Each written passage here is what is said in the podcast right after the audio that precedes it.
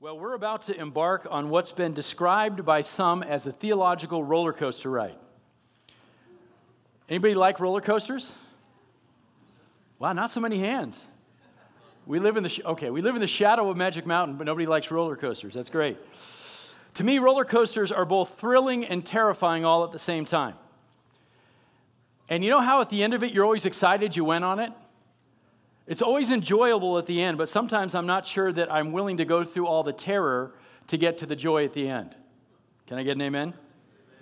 Well, that may be the case for you today as we begin our study of the doctrine of election together. If you're visiting with us this morning, you've picked a, a wonderful Sunday to be here as we dive into Romans chapter 9 and talk about the doctrine of election. But my hope is by the time we've gone through this chapter of Scripture over the next six weeks or so that the joy at the end is going to be worth all of the challenges that we're about to go through together. Dr. James Boice once called Romans 9 the most difficult portion of the entire Bible. That's saying a lot because Dr. Boice knew what he was talking about, right? The most difficult portion of the entire Bible. Now, in my opinion, there are more difficult passages of Scripture. You know, some of those, especially Old Testament passages that, that are prophetic in nature. I think those things are harder, but I think this is what Dr. Boice was trying to say. It's not that Romans 9 is really difficult to understand, it's actually very straightforward. But it is one of the most difficult passages to accept and to submit to. Isn't that true? It's actually pretty clear, pretty straightforward. There aren't a lot of nuances to the language, but it is hard to accept and submit to. And the reason for that is because deeply rooted within the heart of man is a desire to shape God in the way that we wish he would be, not the way he's revealed himself to be. We all have a God complex to some extent where we say, well, if I were God, I would do it this way. And we have this idea that, well, God should be this particular way rather than just letting the text of Scripture tell us who God is. We'd like God to be an equal opportunity Savior one who loves everyone just the same, a God who would be completely fair, giving everyone an equal chance to be saved. And one more thing, we'd like our salvation to be linked in at least some small way to something good in ourselves. That we might have some responsibility in it. To say, the reason that I'm saved is because, in spite of my faults, I'm pretty lovable, or I, I, there's, there's enough decency and goodness in me to where God should choose me. Plus, I was willing to turn to God and choose to believe in Jesus.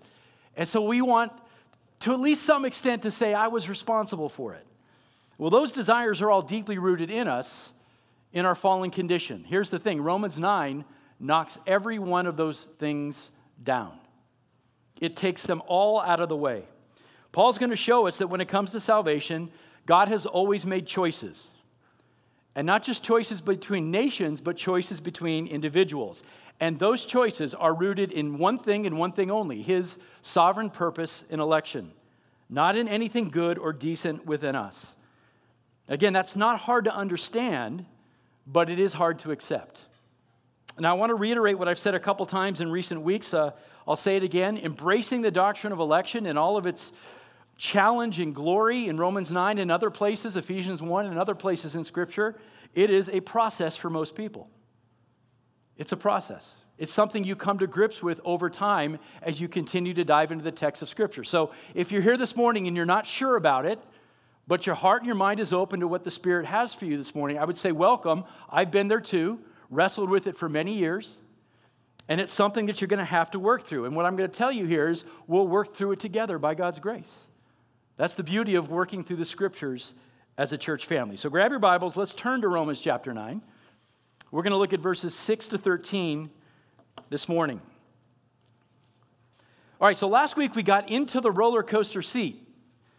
And we took that, you know, that long, slow ride up the track. You know, click, click, click, click, click. Verses 1 to 5 felt like that going up the track, getting to the top. Those first five verses really set the stage for this entire unit of thought, all the way from chapter 9 to chapter 11 Verses 1 to 5 set the historical context for all of it. Now, as I said last Sunday, Paul doesn't just dive into the doctrine of election in abstract. What he's trying to do here is answer a certain question. He's trying to deal with a particular historical objection. It's rooted there in his first century experience as he's been trying to share the gospel with both Jews and Gentiles all over the Mediterranean world. It just so happens that the answer to the problem that he's addressing is the doctrine of election. So he's going to lay it out in all of its glory, but understand Paul didn't write chapters 9 to 11 as a systematic theology to say, well, now I'm going to take three chapters to write about election. It's written there and laid out there to address this particular issue that comes up in verses 1 to 5. So here's the question, and we talked about it last Sunday, but I'll tell you again. If the Jews are God's chosen people, and they are, and if his promises to bless the Jews is certain, then why, in Paul's day, are the vast majority of Jews rejecting their Messiah? If they're chosen, if the promises to them are real, why are they walking away and rejecting their own Messiah? Here's the question Does their rejection of Jesus mean that God's promises have failed? His promises to choose them and to bless them, have they failed? And if his promises to Israel have failed, well, then maybe the wonderful promise of Romans 8 that nothing can separate us from his love, maybe that can fail as well. So there's a crisis here. We have to recognize that. Throughout this whole section of Scripture, we have to come back to verses 1 to 5 to say it's all addressing this crisis. It's very, very personal for Paul, as we'll see in just a moment, because he has such a love and such a zeal for his fellow Jews. But it's broader than that. It's a universal crisis for Gentiles as well, in the sense that we want to be sure that all of God's promises to us in Christ are certain and that he'll be faithful. So, Paul's going to argue today that God's word and God's promises have not failed in relation to Israel, that he's always accomplished his purpose by way of a free choice of a believing remnant of Jews, that he's always maintained a believing remnant according to his grace. And in order to do that, he has to be absolutely sovereign over salvation. He's always been faithful, he's always had a remnant, and it's all possible because God is sovereign. So, hear on this now for God to always keep his promises, and that's what we want, right? He has to be absolutely sovereign. We want him to keep his promises, then we've got to affirm his sovereignty. He's got to be free to do as he pleases, free to do as he wills to do. See, if his purposes, if he purposes something but he can't actually pull it off, then his promises are uncertain, right? And if some spiritual power or some human being can somehow thwart his will, then he's not sovereign and ultimately he's untrustworthy. So if you want God's promises to hold true, hear me now, you have to let God be God. You can't shape him as you want to shape him. You can't make him say, well, say, well, this is the way I would do it. You have to let God be God if you want him to be absolutely true to his promises. Now, that sounds reasonable on the surface, but I know deep within our hearts we want to rebel against that idea. It's who we are as human beings. But here's the thing you cannot have it both ways. This is really foundational. You cannot have it both ways. You can't say, well, I think everything should be absolutely fair and equal, and that human beings ought to be the decisive factor in salvation. And at the same time say, I want God to be so sovereign that his promises can't fail. Which is it going to be? Because human beings are fickle. Human beings don't do what you think they're going to do. So, if you want to make humans responsible for it, you can't say God is sovereign, then the promises aren't certain. So, which is it going to be? Paul's going to tell us very clearly here in Romans 9 which it's going to be. And, friends, listen to this. We should rejoice in the fact that God is sovereign, every bit of it, because that means that his promise concerning his love for you cannot fail. So, if you're going to choose man versus God, what's the obvious choice? It's God. You want God's sovereignty if you want his promises to be sure. So we're now on that roller coaster. We've gone up to the top of the hill. We've climbed to that, that very, you know, you get to the very crest of the hill and, and you get to that weightless place. It's really weird. Some people love that feeling. Your stomach starts to tighten up, and what comes next? You're flying down that hill. You're going down this steep grade. So that's what we're about to do. You ready to dive in? Here we go. Actually, let's go back up to verse 1. Let's go back up the hill again. click, click, click, click, click, right? Oh, do you guys like that feeling? It's terrifying. I hate heights. I actually like going down. Going up drives me crazy. But let's go back up. Let's go to verse 1. We'll refresh our memories from last Sunday. Again, listen to Paul's very real anguish as he writes verses 1 to 5. He says, I'm telling the truth in Christ, I'm not lying. My conscience testifies with me in the Holy Spirit that I have great sorrow and unceasing grief in my heart. For I could wish that I myself were accursed, separated from Christ for the sake of my brethren, my kinsmen according to the flesh, who are Israelites. So that's the implication there that his brothers, his kinsmen, are accursed, cut off from Christ. The vast majority of Jews have rejected their Messiah. Now, listen to all the advantages that they had as God's chosen people. This is what makes that situation so tragic. To whom belongs the adoption as sons, and the glory and the covenants, and the giving of the law, and the temple service, and the promises, whose are the fathers or the patriarchs, and from whom is the Christ according to the flesh, who is over all, God blessed forever. Amen. So the Jews had everything, right? Most importantly, they had the Messiah himself who came out of Israel, but they rejected him. And now comes Paul's reference to the crisis. Verse 6. Listen, this is underline this or highlight it. But it is not as though the word of God has failed. It is not as though the word of God has failed. That is his primary statement that he's now going to flesh out in chapters 9, 10, and 11. So underline that, highlight it, whatever it is. That's really important. Now, here comes the explanation. Let's continue on in verse 6. For they are not all Israel who are descended from Israel, nor are they all children because they're Abraham's descendants, but through Isaac your descendants will be named. That is, it's not the children of the flesh who are children of God, but the children of the promise are regarded as descendants. For this is the word of promise. At this time I will come, and Sarah shall have a son. And not only this, but there was Rebekah also, when she had conceived twins by one man, our father Isaac. For though the twins were not yet born, and had not done anything good or bad, so that God's purpose, according to his choice or election, would stand. Not because of works, but because of him who calls. It was said to her, The older will serve the younger, just as it is written, Jacob I loved, but Esau I hated. So the word of God has not failed, Paul says. God's promises remain. No matter what creatures like us see or think with our very limited view, the Creator is and has always been faithful to his divine decree. His decree before the foundation of the world, he's faithful to it. There's no, been no change to his plan, he hasn't wavered in any way, and he's not been caught off guard by the choices of humanity. He's not surprised or caught off guard by the fact that so many of his chosen people, the Jews, have rejected Christ. Yeah, it's true that that's happened, that so many are now accursed and separated from Christ, but that does not mean that God's word has failed. And he explains why in verse 6 with this important statement. This is another one to underline for they are not all Israel who are descended from Israel. There's a little bit of interpretation in that. The Greek just simply says, they're not all Israel who are out of Israel or of Israel.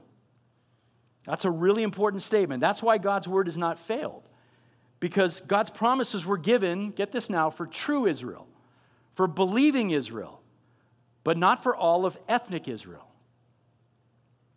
Not all ethnic Israel is true and believing. I'm going to put a chart on the, looks like an egg, doesn't it? Very simple chart that, that illustrates this particular topic. You have ethnic Israel and then a subset within ethnic Israel that is believing Israel. God's promises were given for believing Israel, the true Israel. But not all ethnic Israel is true or believing. God chose a particular people, He made a covenant with Abraham, but did He promise to save every single Israelite in the history of mankind? No. No, He didn't. Of course not. There is a true Israel, and God's saving promises are for them, and those promises to those people have never failed. Really important to get that. That's Paul's primary assertion here, and throughout chapters 9, 10, and 11, he's going to continue to support that assertion. There is true Israel, believing Israel, and there is a larger group known as ethnic or national Israel. Now, Paul continues in verse 7, making the same point, but in a slightly different way. Look at verse 7. For they're not all Israel who are descended from Israel, nor are they all children because they are Abraham's descendants. And so his use of the term children there is a reference to believing Israel, to the subset of ethnic Israel who believe. The rest of ethnic Israel who don't believe are not considered to be children. That idea of children has an idea of saving grace to it. In other words, having Abraham's blood coursing through your veins is not sufficient for salvation. Do you hear that? Salvation has always been by what? By faith, not by genealogy. It doesn't matter what, what your genealogy is, it doesn't matter what type of blood flows through your veins. You can't be saved just because so and so is your father, or so and so is your mother, or hey, I have some ancestors in my past. Doesn't work that way. Salvation comes not simply by being born into this world with the right ancestors, but by being born again by the Spirit of God. Nobody is born saved, right? We all know that. We're born with original sin, separated from God. It's those who are born again by the Spirit who will be saved. That's true today, and it was true back then in the Old Testament. Sometimes we, we bifurcate the Bible. We say, well, things were one way in the Old Testament, and they're different now. That's not true. God has operated differently within those two dispensations with his people, but salvation has always been by faith, by being born again of the Spirit. By the way, this is not the first time in which Paul has said this to the Romans. If you remember way back in chapter 2, which was like a year ago, he laid down this principle. Here's what he said in chapter 2, verses 28 and 29. For he's not a Jew who is one outwardly, nor is circumcision that which is outward in the flesh but he is a Jew who is one inwardly, and circumcision is that which is of the heart. By the Spirit, not by the letter, and his praise is not from men, but from God. So hear me now. Being a true Jew, or as he puts it here in chapter 9, being a part of true Israel, has nothing to do with outside appearance, has nothing to do with genealogy, has nothing to do with works of the flesh like circumcision. What matters is an inward work of God's Spirit upon the heart just like it is today. It's really important to understand that. Now, just in case you haven't understood Paul's point, he reinforces it at the end of verse 7 and going into verse 8. Look at the text. Through Isaac, your descendants will be named, verse 8. That is, it is not the children of the flesh who are children of God, but the children of the what? Of the promise. Underline promise, who are regarded as descendants. Now, we'll get to Isaac in just a moment. Put him aside for a second. Once again, physical lineage is insufficient for being called a children, a child of God, to be a part of God's family. Being a child of the flesh will profit you nothing. Even if you can trace your genetic code back to Abraham or one of the patriarchs, being a child of the flesh profits you nothing. So all Israelites are children of the flesh, but only some are children of God, exactly as it shows there on the screen. Children of flesh, smaller subset, children of God. And the difference lies not in anything physical, but in that single phrase in verse 8 children of the promise. The children of the promise are regarded as true Israel. I'm going to give you another, another graph so that you can see this. God has a line of promise that he's established. Abraham had two sons, Ishmael and Isaac. One was a child of promise. Isaac had two children, Esau and Jacob. One was a child of promise. One direction goes ethnic Israel, or national Israel, the other is spiritual Israel or believing Israel. So the question is why is Yahweh the God of Abraham, Isaac, and Jacob, and not the God of Abraham, Ishmael, and Nebaioth? Because of the line of promise. That's it. And that line runs through Isaac and not through Ishmael. So the word of God has not failed because it was only meant for believing Israel, only for the children of God through the line of promise. And to those, God has been absolutely faithful. Does it make sense? Yeah? Not if you're, you're tracking with me. Good. Because that's what Paul wants to get through to us today. The word of God has not failed because not all of Israel is believing Israel. Now, he's going to use two Old Testament illustrations for his people. And it makes sense that he would use the Old Testament because remember, as he communicates to the church at Rome, he knows that Gentiles are the majority in the church. There's a small minority of Jews, and they're, they're struggling because their particularly Jewish culture in the church is being overwhelmed by all these Gentiles. And the Jews are looking around saying, Yeah, we believe in Christ, but where is everybody? Where's all my fellow Jews? And so he's communicating with them in particular. He's reassuring them, and he's going to use Old Testament illustrations to make his point. The first one comes, uh, concerns Abraham's son, Isaac. It says in the text there, through Isaac your descendants will be named. Verse 7. So this takes us back to Genesis chapter 12. Rather than read the whole text, I'm going to sort of summarize the story for you. A lot of you guys know the story of, of Isaac and Ishmael and Sarah and Hagar, but I'll, I'll summarize it quickly for you guys. God calls Abraham to leave the land of Babylon, right? Abraham was a, uh, a pagan. He was living in, in the city of Ur in Babylon. And God says, Get up, leave your relatives, and go to a land that I will show you. And God gives to Abram a series of great promises, the beginning of an unfolding covenant that includes making him into a great nation, to bless him, to bless his descendants, and through him to bless every family on the face of the earth. That is a big promise. We call this the Abrahamic covenant, right? Fast forward to Genesis 15, Abram cries out to God because he has no children, he has no heir. And the Lord reassures him, saying this Abram, look up at the heavens and count the stars. So shall your descendants be. And immediately after that, in Genesis 15 6, it's a really important verse. It says that Abram believed God. He believed his promises, and what? It was credited to him as what? As righteousness.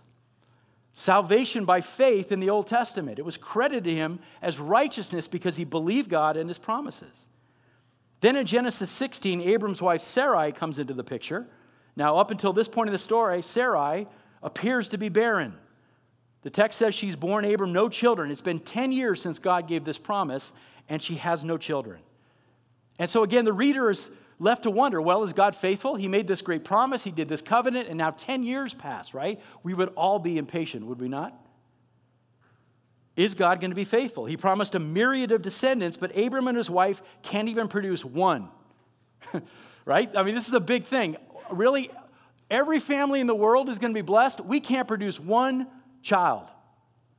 So, how is this possibly going to work out? Now, what comes next in the story, and some of you guys know this, sounds very, very strange to the modern ear, right? Sarai believes rightly that it's the Lord who's prevented them from having a child. She's right about that. But at the same time, there's no escaping the fact that for an ancient woman to be barren was something shameful. Ancient women saw this as a divine punishment, as some type of, uh, of uh, you know, displeasure that God has. And so, without really a reason given in the text, Sarai cooks up a plan to fix the problem. She does something not uncommon in that age, but something that no wife today would ever do. She says to Abram, Why don't you go in and lay with my maidservant? And you'll produce an heir for me, by the way. This is sort of a surrogate situation. You'll produce an heir for us. No woman today would do that, but that was not uncommon back in the day. Now, her maidservant, Hagar, happens to be an Egyptian, not a Hebrew, and that's an important part of the story. But at the time, that must have seemed like a really workable solution. But it turns out to create more problems than it solves. So Abram, it says, listened to his wife. That's also an important part of the story. He, he fails to provide spiritual leadership here. He fails to make a right choice. He listens to his wife's very practical but very poor advice. And Hagar becomes pregnant. The plan works to some extent. And the news of this pregnancy is announced to her by an angel the angel says, You shall bear a son, and you shall call his name what? Ishmael. Ishmael. He will be a wild donkey of a man. His hand will be against everyone, and everyone's hand will be against him, and he will live to the east of all of his brothers. Now, Ishmael was born when Abram was 86 years old. Now, I know that sounds old, but he's going to live to be 175. So it's really about halfway through his life. We turn the page over to Genesis 17. 13 years have passed, and Ishmael is now a young teenager. And as far as anybody can tell, Ishmael is going to be Abram's only son. Ishmael's going to be his heir, and it's through Ishmael that these great promises are going to be delivered through. That's what you would have thought, because here's Ishmael, strapping young lad, 13 years old. Abram has an heir. Praise the Lord, right? Only that's not God's plan. That's not God's plan. So God comes to Abram again, instructing him to begin practicing circumcision as a sign of the covenant, and he renames him Abram to Abraham, the father of many nations. And he renames Sarai Sarah, which means princess or noble woman. And then listen to what God promises about Sarah. God says, I will bless her, and indeed I will give you a son by her. That's shocking news. She shall be a mother of nations, and kings of peoples will come from her. Now, that, that's a game changer because there's Ishmael, the older, the firstborn son. He's 13 now. He looks like the child of promise. Where does that leave him? Remember, he's the firstborn son. He's greatly loved by his father. In fact, Abraham, once he had finished laughing about the idea that his 90 year old wife was going to be pregnant, he said to God, Oh, that Ishmael might live before you.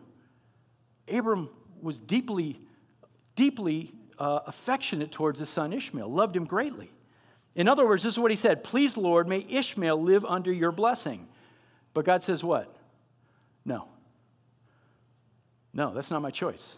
It's not my plan. Sarah will bear you a son, and you shall name him Isaac. But listen to God's gracious response to Abraham's request. It's not like God said, Well, sorry that you care for Ishmael. He's a, he's a goner. Here's what he says As for Ishmael, I've heard you, Abraham. Behold, I will bless him. He shall become the father of 12 princes, and I will make him a great nation. But here's the key statement Genesis 17 21. But my covenant, God says, my covenant I will establish with Isaac, whom Sarah will bear to you at this season next year. It's a quick summary of the story. Now, that's the basis for what Paul writes in verse 9. Come back to Romans 9. Romans 9, verse 9. Paul writes, For this is the word of promise. At this time, or at the appointed time, I, the Lord, will come, and Sarah shall have a son. So, the big idea here is this even though Ishmael was a physical child of Abraham and he was the oldest child that generally came with privileges, that didn't make him a child of promise. Didn't make him a child of promise. He's Abraham's son by the flesh, but he will not be a part of true believing Israel. See, Ishmael was born out of the plans and devices of men, not of God. When Sarai said to her husband, Take my maidservant and lay with her, perhaps I'll have a child that way, what should Abraham have done? He should have said, No, that's not the way it works. I'm not going to take this into my own hands. God has promised me descendants. I will trust him in his timing. But he didn't. He went passive. He listened to this very poor advice of his wife, and he did what he could do in his own strength to fix the problem. But all he and Hagar ended up doing was producing a child of the flesh being produced by natural means. But listen to the contrast now. Isaac is very different. He's not a child of the flesh. He's not by ordinary means. His birth was not natural. It required miraculous power, the bringing to life of Sarah's womb at the age of 90. That's a miracle, ladies. Amen? Amen. And that's the implication of verse 9. At the appointed time, I, the Lord, will come to you, Abraham, and I promise that Sarah will have a son. His miraculous intervention was the only explanation for Isaac's birth. And here's the cool part for us 4,000 years later this serves as a picture of how God saves even today, how anyone becomes a child of God even today. The decisive work is God's, not ours. We can try to do all kinds of things and we can, we can run around and blah, blah, blah, blah. We do all that stuff. The decisive work is God's. Every person in this room who has been saved it's a miracle. It's a miraculous intervention by God in His Spirit. So there's a picture of this for us today. Our spiritual rebirth is a miracle. It is not achievable by explainable natural means. It requires God's miraculous intervention. I make the promise, God says. I bring my promises to pass. Your help is not needed. My promises are declarations of what I intend to bring about by my sovereign power for my glory. That's still true today. Every single time you see somebody bow their knee to Christ, a miraculous intervention has taken place. Life is given. So there's our first illustration, and it's a good one. It, it shows a very, a very, two very distinct paths between Ishmael and Isaac one a child of flesh, one a child of the promise. Now, let's look at the second Old, Old Testament illustration. One that takes us back to Genesis 25. And again, I'll, I'll summarize the story for you. This one's shorter. Isaac grows up, the child of the promise, and he's 40 years old, and he marries a girl named Rebecca. And for 20 years, they naturally try to have a child, right? He runs into the same problem as Pops. For 20 years, they're unable to naturally have children. And so, just like his father, Isaac pleads with the Lord for an heir, and God honors his prayer. Rebecca becomes pregnant, not just with one, but with two. Two sons. Praise the Lord, right? And the Lord says to her, The sons in your womb will become two nations. From the very beginning, the two nations will be rivals. That's not good news. One nation will be stronger than the other, and your older son will serve your younger son. Now, unlike parents today, where we, we pick the names for our kids by what sounds good, what goes with our last name, or what the trends are, you know, we look up the list, what are the top 10 names of kids and all that. The Hebrews did it very differently. They named their children very practical names. So when, when the twins are born, the first one comes out, and the text says that he's so hairy that his body looks like a has a thick coat of fur on it. Mmm. and so they name him in Hebrew Hairy. All right. Well, that translates, that's Esau. It means hairy. And when the other twin comes out, he is grasping at his brother's heel. And so they give him a very unique name. I know it's very common today, Yaakov or Jacob. We, it's very common today, but it means heel catcher. Okay, practical. Sounds good, right? But really, what the, what the word means is to, to take the place of another. He's grabbing, he's trying to, to supplant that other person. And that's really what the name, the picture of, of the name means. And it's very prophetic based on what's going to happen. Now, later on, we learn more about these two twin brothers, and they both have major character flaws. Esau grows up to be an outdoorsman and a skillful hunter. He's hairy, right? He's rugged. Uh, probably got a big old great beard, right? I mean, can you picture it? He's his own man. He doesn't really care much about other people. He just wants to be out there doing his thing. Some people have surmised that maybe he was an irresponsible young man. Jacob, on the other hand, prefers to stay at home. He's a thinker. He's quietly thinking and plotting his future. And so today, this would be like having, you know, if you're a parent, and some of you guys are, you're my age, you've had kids, you're like, I've got one son who's a middle linebacker on the football team, and I got one son who's the head of the chess club. Neither are bad, they're just different. But those are the, the pictures that we have of these two boys. By the way, not surprisingly, dad loves which one? He loves Esau, right? Esau was everything that an ancient man wanted to be big, strong, rugged, hairy, all that good stuff, right? Mom loves Jacob. Jacob was smart and tenacious. And one day, he's going to overtake his brother in every way. And it makes me laugh. It sort of resembles what you see in the world today. I don't know why I came up with this, but look back to your high school days. You know the big stud athlete? He sort of peaked in high school. You know what I mean by that? And it was that quiet kid off in the corner who's studying all the time who ends up running a tech company becoming a multimillionaire, right? It's those quiet kids in the corner that actually rule the world. And Jacob is going to supplant this big, strong, rugged man, Esau. Now, come back to Romans 9, verse 10.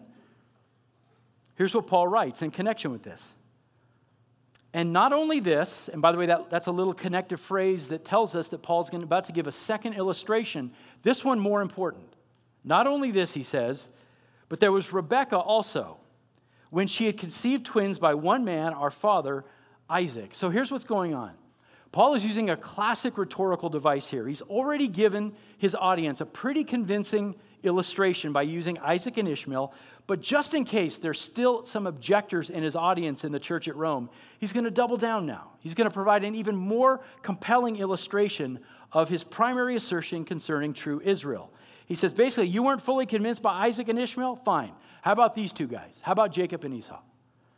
That one didn't work for you. What about these guys? Do you have any more objections? See, somebody might have said this about, about Ishmael. Well, God didn't choose him to be the child of promise because he had an Egyptian mother. He wasn't fully Jewish. Right? We'd call this, he's, he's only a half breed. He, he, he doesn't really fit the bill. So maybe that's why. He's the son of a Gentile. So that's why God didn't choose him. So you see, picture Paul saying, fine, okay, all right, you want to object to that? How are you going to object to God's choice between Jacob and Esau? Think about it. First, they were twins, right? They came from the very same womb. Second, they were conceived by the very same parents, both of which were Hebrews. So the conditions of their birth are absolutely identical, and that means that any choice between them would have to come from God and not from man. So, what Paul is doing here is systematically knocking down every human objection to God's sovereignty over salvation and election. But he's not done. It gets even more compelling. Verse 11 For though the twins were not yet born and had not done anything good or bad, so that God's purpose according to his choice would stand, not because of works, but because of him who calls. It was said to her, The older will serve the younger. So, take a deep breath now. Not only is election not rooted in circumstances, it's also not rooted in our human will or in our human deeds, good or bad. Verse 11 makes this very clear. God had decided the destiny of these two sons of Rebekah and the nations that they represent even before they were born. Oh, that's not fair. Come on, Jeff, that's not fair. Don't argue with me, argue with the text. That's what it says. Not only that, God's choice was made long before their character was revealed in any way before they could do righteous things or before they could do unrighteous things, before they could believe in God or not believe in God. The choice was made. Is this hard? Before they'd done anything good or bad, before they had decided to believe or not believe, God had made a choice. So we could talk about the two boys and, and we could talk about how Esau was a knucklehead. You know, he, he, he came in from a long day of hunting one time and he was so famished, I'm going to die that he trades his birthright for a bowl of stew. What a knucklehead. Right? He has no, he's a YOLO guy, right? You only live once, right? It's live in the moment. I don't care about the future. I, what good is my birthright right now? I need stew. And Jacob, of course, lies to his father and he, he deceives him and steals the blessing from Esau. So here's the bottom line that really doesn't matter when we talk about the line of promise because both Jacob and Esau were sinners, like you and like me and like the rest of humanity. But those works, the bad ones, and even the good things they did, get, were not the deciding factor in God's promise of election and salvation. They were not. The deciding factor was God's purpose and God's choice, period, full stop. This is the hard part that we have to accept and submit to. It was God's purpose and God's choice, period. That's what Paul intends to communicate here in verse 11, right? So that his purpose according to election would stand. Not because of the works of Jacob and Esau, but because of him who calls. Him who calls. How were you saved? God called you. He chose you before the foundation of the word, world. In time and space, He called you. He drew you to Himself. He gave you the gift of faith and He justified you. And today you stand in that in Christ because of Him who calls. That's why. And just to emphasize how God has the authority to overturn the traditions of men, He flips the script and says, By the way, I've chosen the younger one over the older. Just so that you know that I have the authority to do that. It's my prerogative. I do as I please. My purposes come to pass. I'm sovereign. And so, folks, this is why we speak of the doctrine of unconditional election unconditional. It was not the twins' parents that made the difference. It was not their birth order. It was not foreseen good deeds. It was not foreseen bad deeds. It was nothing in them, nothing in the circumstances that moved God to choose Jacob and not Esau. The choice was unconditional. The choice was made by God alone. That's what the text says. Now, before we finish with verse 13, which I know is very controversial, we'll get there. Let me make sure that you haven't heard what I've said this morning and jumped to some really bad conclusions. Because I know this tends to happen. The doctrine of unconditional election does not remove the reality of human responsibility or choice. It does not remove it. Let me repeat that. The doctrine of unconditional election does not remove the reality of human responsibility. Now, I'm going to have a ton to say about this as we go through chapter 9, but I'll quickly sketch this out because I don't want to leave you without some word about it this morning.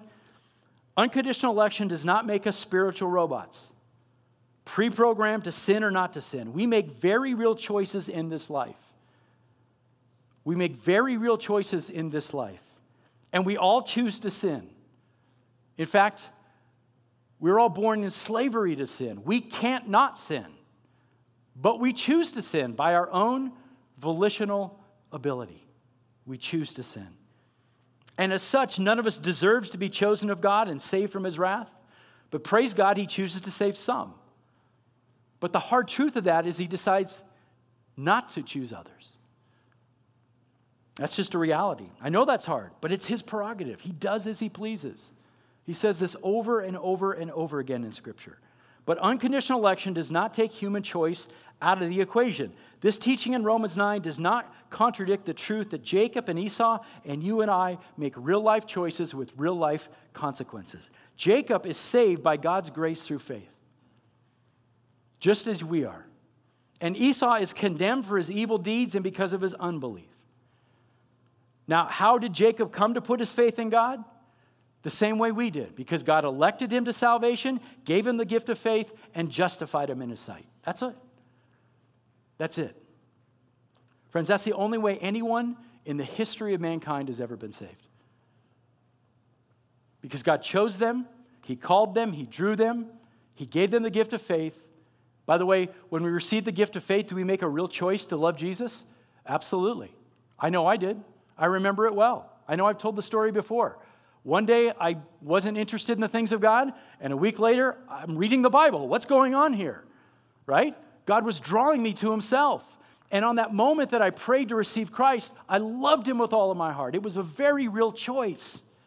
Now, I know behind the scenes, it's like the Wizard of Oz. Peel back the curtain. I know now what was really going on. God was doing that work to bring me alive, to regenerate my heart, to give me the gift of faith so I could turn to God and be saved. And I wanted to be saved. I made a very real choice. So we don't affirm robot theology. Old Testament believers like Jacob were saved as an act of God's grace as they made a very real choice to believe in God and in his promises. And on the other side, those who weren't saved in the Old Testament were condemned just like people are today because they make a real choice to sin against God and a real choice to reject Jesus as their Savior, dying in unbelief. That's why we do missions. That's why we evangelize. That's why we share our testimony. Nobody in human history has ever died and stood on the precipice of hell and been able to say, I don't deserve this. I don't deserve it. Because their choice to sin was their own. Their choice not to submit to God and not to worship God was intentional. They do exactly what they want to do in their heart. They want to call the shots, they want to function as the God of their own lives, and they die in unbelief. And so here's the bottom line. And Paul's going to flesh this out as we go through Romans 9. Listen to me now. The elect will choose to believe, the non elect will not. But real choices are made. Now, I know that's not easy. I know there's no simple answer to the why of it or the how of it. What I can tell you is that Scripture does not apologize for giving us both sides of that coin divine sovereignty, human responsibility. And we have to be able to hold those things in tension, and we have to be able to trust God's divine word over and above our limited understanding of human logic. It's a tension. But Scripture is very clear, and it doesn't apologize for those two things. So let's finish the passage now. Verse 13 Just as it is written, and this comes out of Malachi chapter 1 Jacob I loved, but Esau I hated. When we talk about God hating someone, we have to be careful here because the human feeling of hatred is almost always sinful. God doesn't hate that way. So we have to be really careful here. God's hatred is righteous because it's always rooted in pure truth. God hates what is contrary to his nature. God hates what is contrary to love. He hates sin, he hates wickedness, and rightfully so. And here I'm going to say it He hates sinners as well. It is so ingrained in evangelicalism today that God doesn't hate sinners. The Bible says he hates sinners. This is I know this is hard. I know some of you already you're like psh, crumpling up your sermon notes.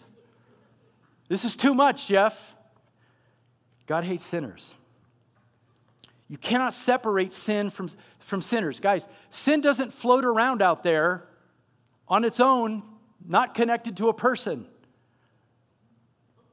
God can't judge a sin without judging a sinner, they go together.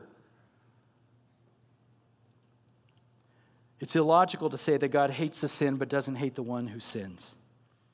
By the way, there's places in Scripture, Psalm 5 most notably, says, You hate all who do iniquity, you destroy those who speak falsehood. The Lord abhors the man of bloodshed and deceit, etc., etc. But it reminds us that if it were not for God's grace, we'd be objects of his hatred. See, we're born enemies of God. Do you understand how strong that language is? Enemies of God?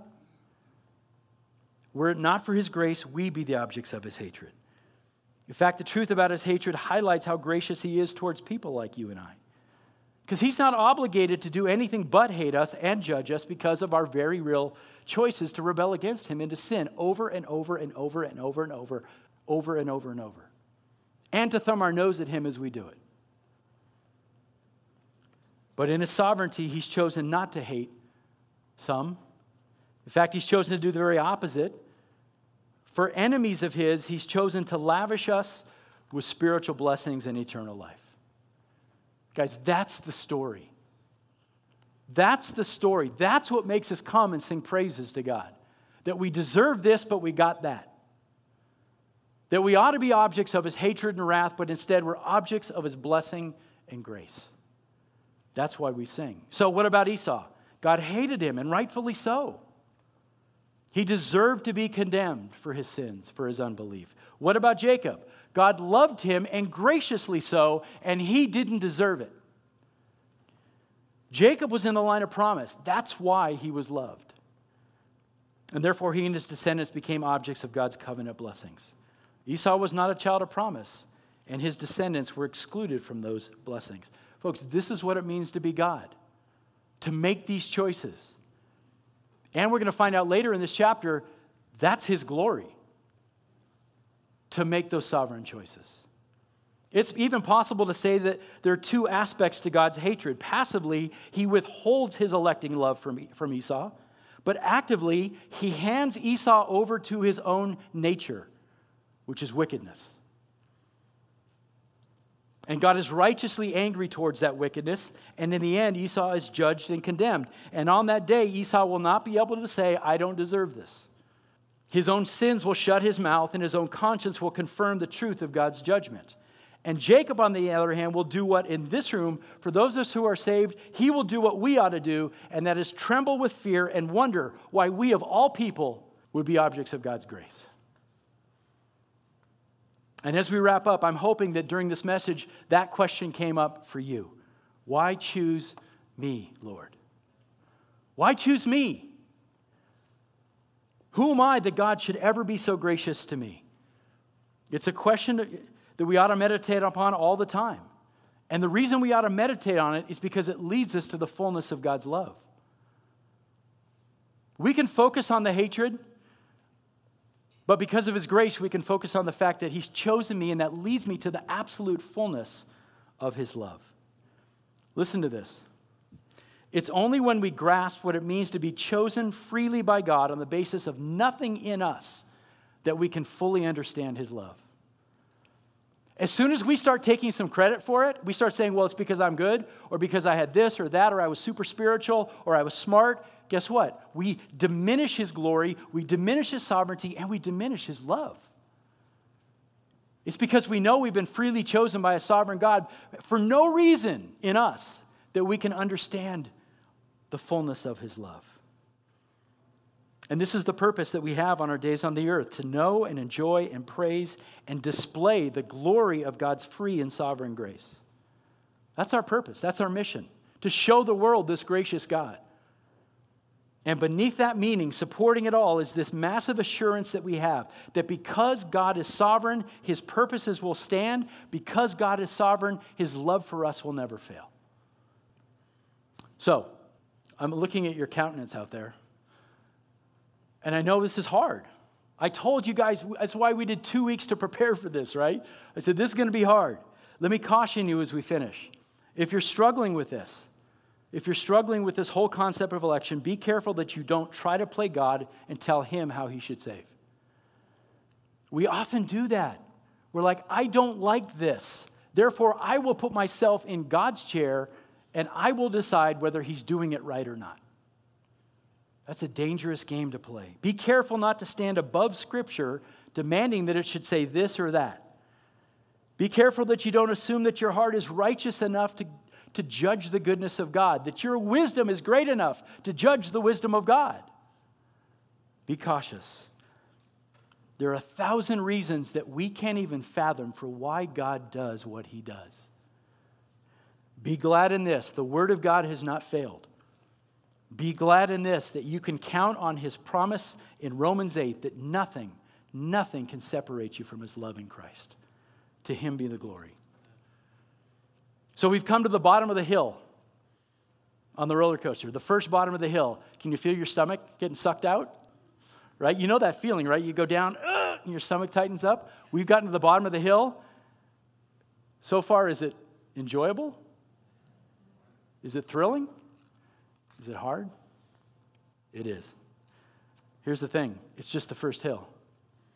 Because Paul is going to keep building on this argument. He's going to keep building it. There's more twists and turns to the track coming up, more hills to go down. And it's going to get harder and harder until his argument is airtight. And at that moment, friends, we're going to have to stand back and say, I may not like it, I may not fully understand it, but I will worship this sovereign God. Amen? Pick it up next week. Let's pray. Lord, I pray for, uh, I pray for our church family that above all else this morning, even if we're a little bit stunned, if we're a little bit challenged by this, if we're even hurting a little bit, Lord, this is personal for so many of us. For me, we have family members, friends who aren't saved, and this is hard. But I pray above all else, Lord, that we would walk out of here today open to what your text says, to really do the study on our own, to say, Lord, show me what is true in this. Are you that sovereign? And what does that mean for me? And what does that mean for those around me, my family, my friends? What does it mean, Lord? Show me. May your spirit move amongst us to, to guide us into truth and to give us the comfort we need to understand this important doctrine more and more. That at some point, Lord, we would submit to your word because it has authority over us, and we would just step back and worship you because of your goodness and your grace. Help us to do that, Lord. May you be glorified in our hearts. We pray in Christ's name. Amen.